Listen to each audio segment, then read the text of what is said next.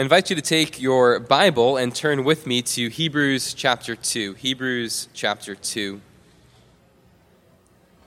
If you're using one of the Bibles that's provided for you here, you should find it on page on page 1001, 1001. As I mentioned earlier, we're going to be considering this passage from Hebrews chapter 2 in connection to the Heidelberg Catechism and its exposition of the Lord's Prayer, at least that request, when we say, Your kingdom come. And here in Hebrews chapter 2, it's a very rich chapter. There's a lot here to discuss. But in many ways, what we have and find here is the path that Jesus Christ himself took uh, to the throne. Uh, that is, Jesus Christ himself um, was established as the king at God's right hand in heaven. And so it provides us uh, with a helpful uh, glimpse into the nature of the kingdom of God and what it then means when we pray, Your kingdom comes. So, Hebrews chapter 2, we'll read verses 5 through 18. This is the holy and inspired word of God. Verse 5. For it was not to angels that God subjected the world to come, of which we are speaking. It has been testified somewhere, Psalm 8, What is man that you are mindful of him, or the Son of Man that you care for him? You made him for a little while lower than the angels. You have crowned him with glory and honor, putting everything in subjection under his feet. Now, in putting everything in subjection to him, he left nothing outside his control. At present, we do not yet see everything in subjection to him, but we see him who for a little while was made lower than the angels, namely Jesus, crowned with glory and honor because of the suffering of death, so that by the grace of God he might taste death for everyone. For it was fitting that he, for whom and by whom all things exist, in bringing many sons to glory, should make the founder of their salvation perfect through suffering. For he who sanctifies and those who are sanctified all have one source. That is why he is not ashamed to call them brothers, saying, I will tell of your name to my brothers. In the midst of the congregation, I will sing your praise. And again, I will put my trust in him. And again, behold, I and the children God has given me. Since therefore the children share in flesh and blood, he himself partook of the same things, that through death he might destroy the one who has the power of death, that is, the devil, and deliver all those who through fear of death were subject to lifelong slavery. So far from God's holy word. I ask you to now take uh, the hymnal we sang from and turn to the back to the Heidelberg Catechism, Lord's Day 48.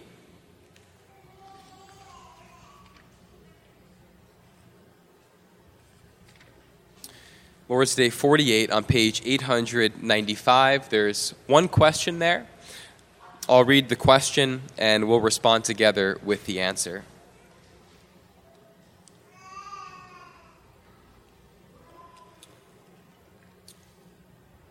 So, question 123 What does the second petition of the Lord's Prayer mean?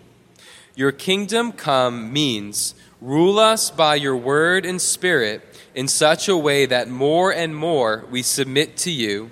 Preserve and increase your church.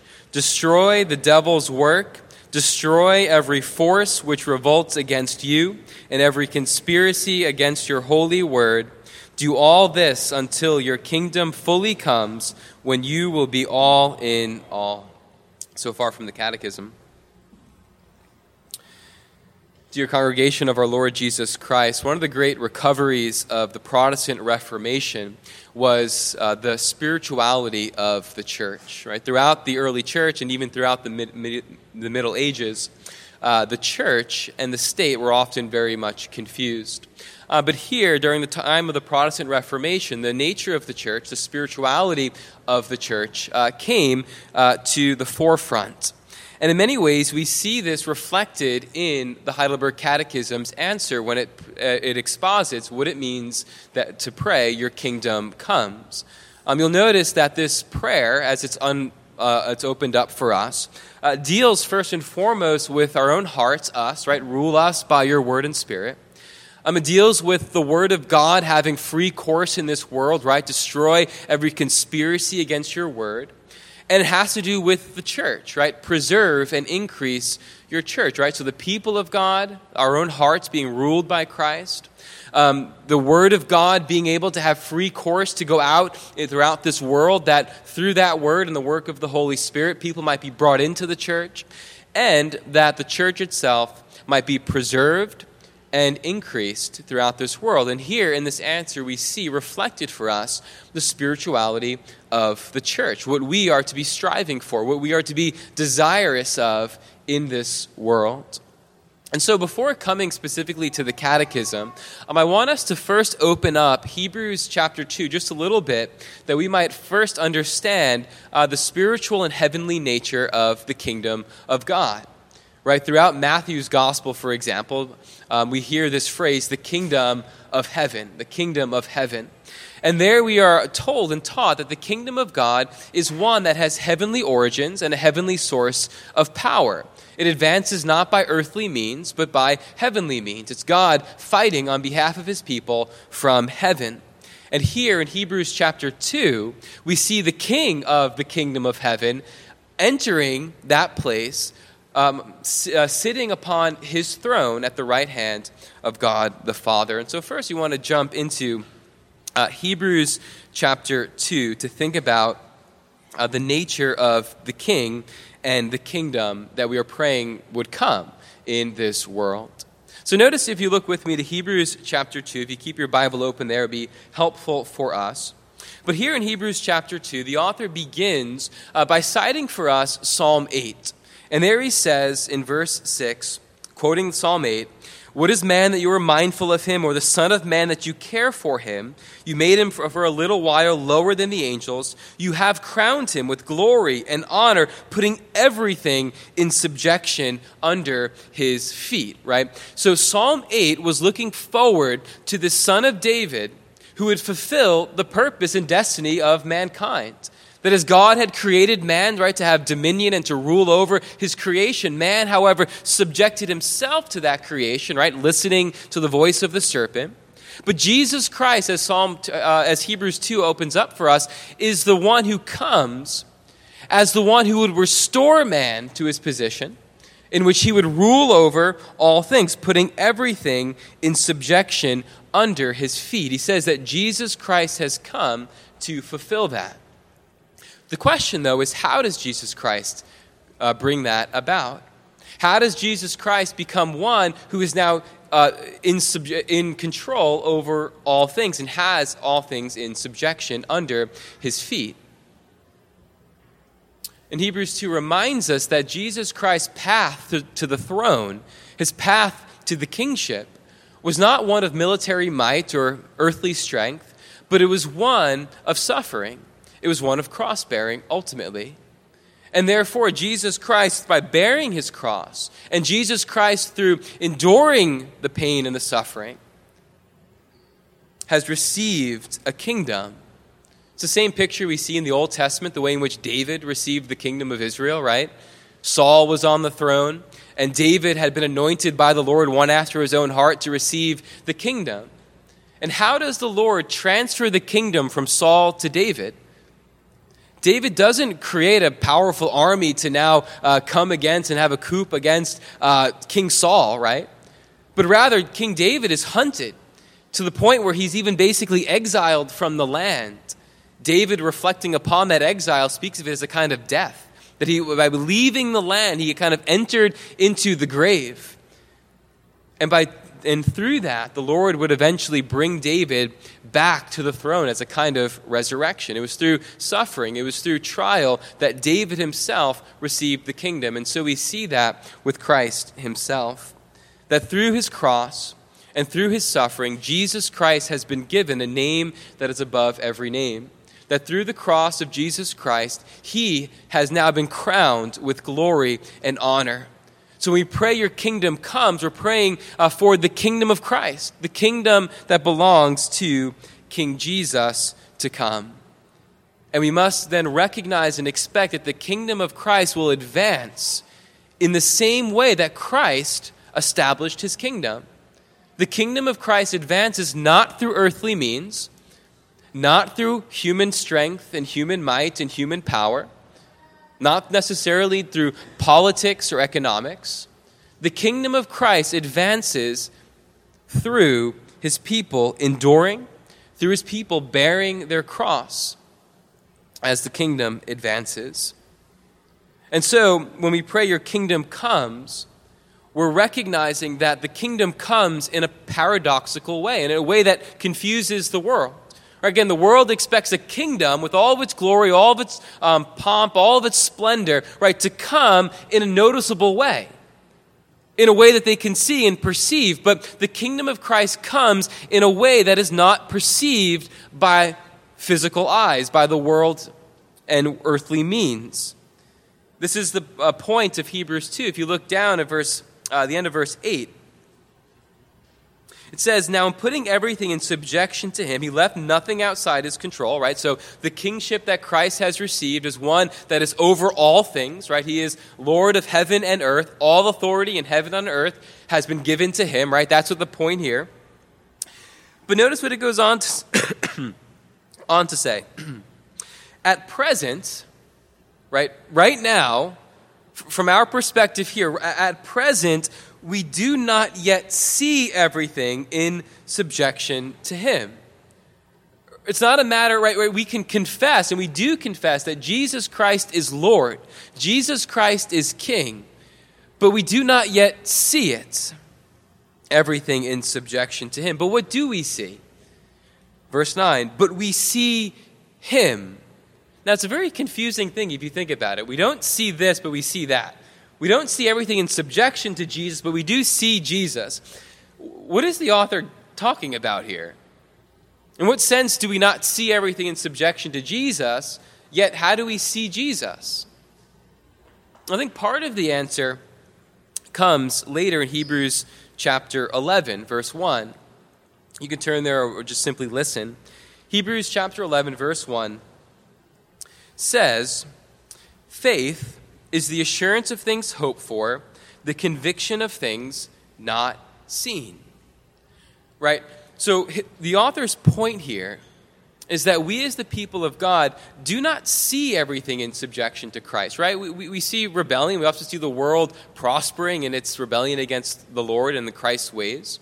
We feel that very uh, tangibly here in New York City, right? It's something that we do not see, yet we are convicted of it by the eyes of faith. By faith, we see Jesus. And throughout Hebrews, uh, this whole letter, and especially chapter 11, faith is, is, is sort of an, um, a way by which we can see, an organ of apprehension, something by which we see what is otherwise unseen. God's word becomes the lens, becomes the tower from which we look out and see heavenly realities. Through the word of God, right, as we look through this word, we see Jesus Christ crowned with glory and honor.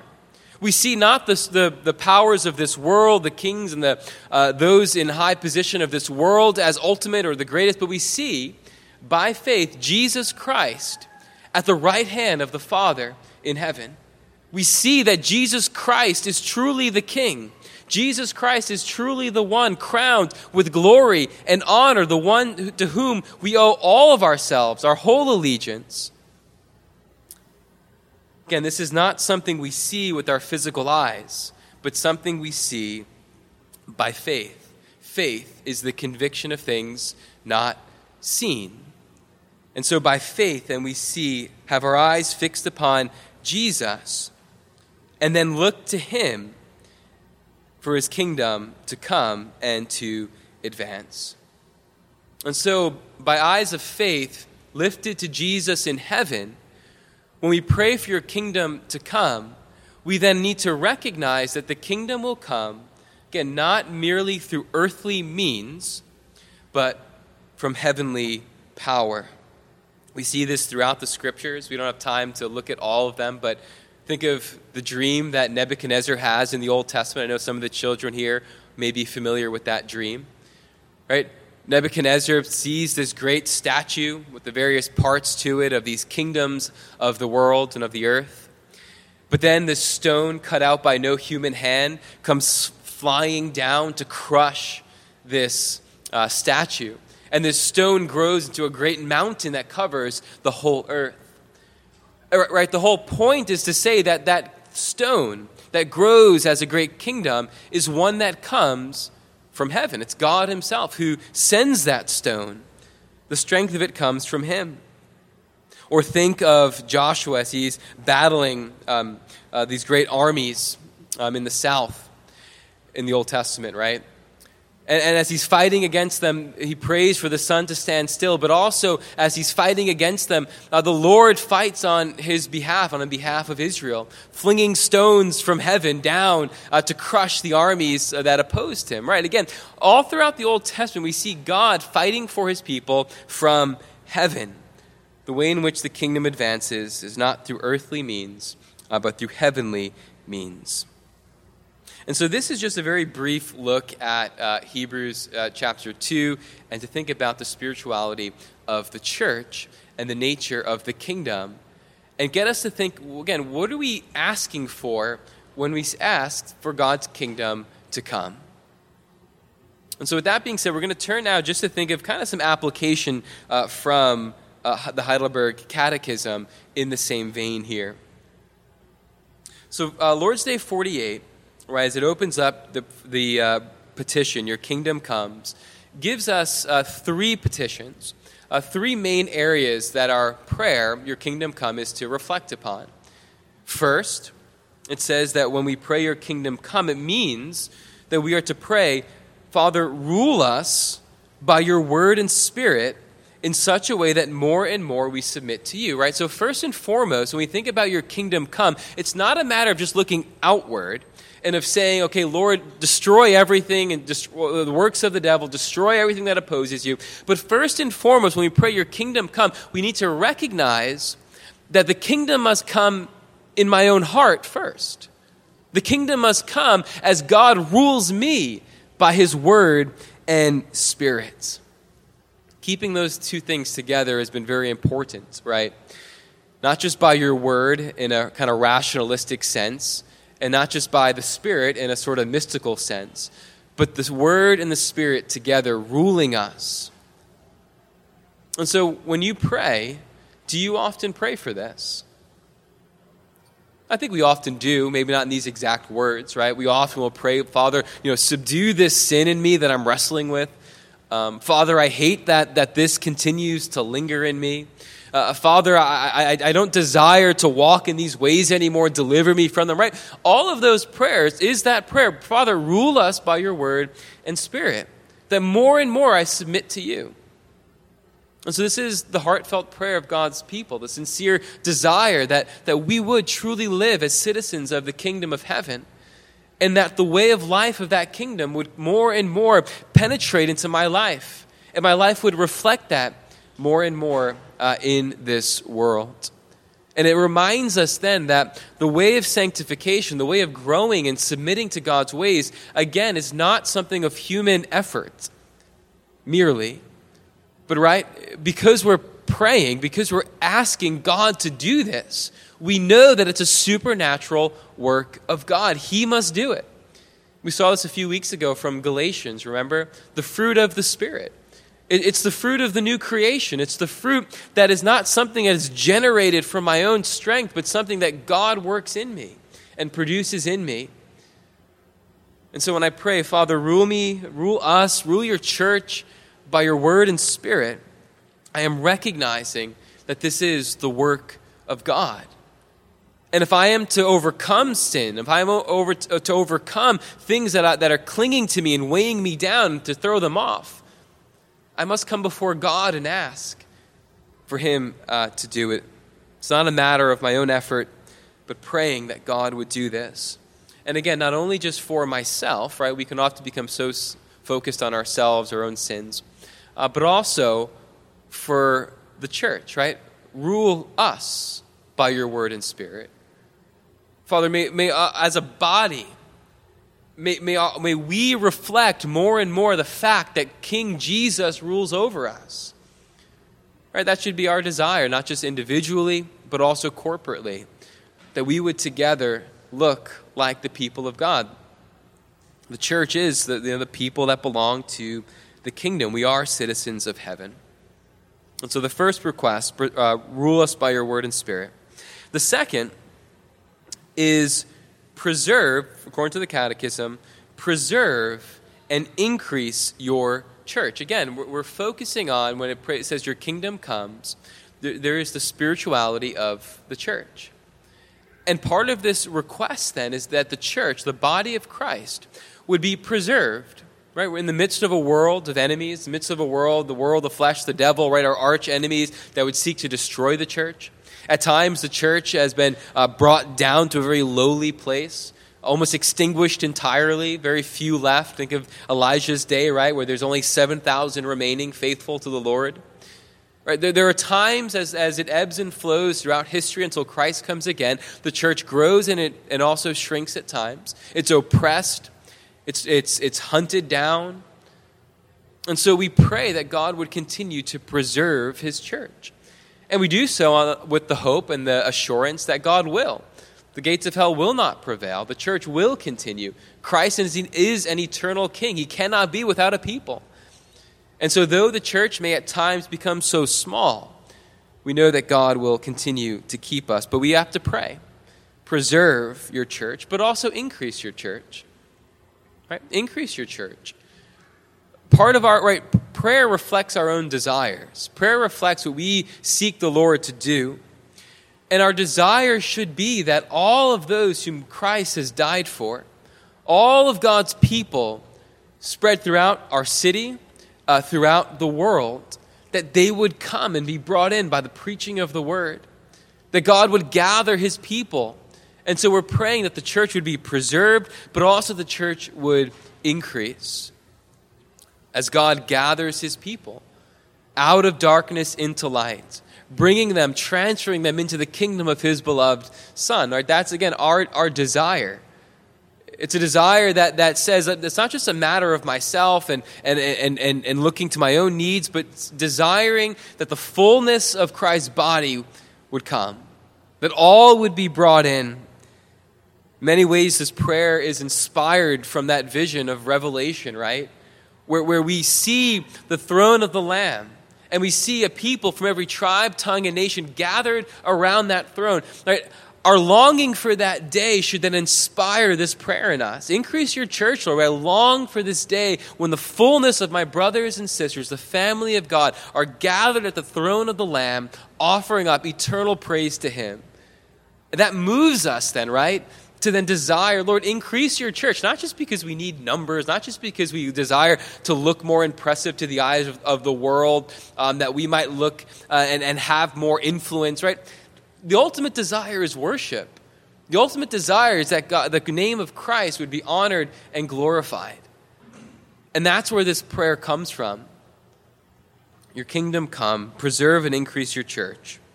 And the third request, then, according to the Catechism, destroy the devil's work. And it fleshes it out further, right?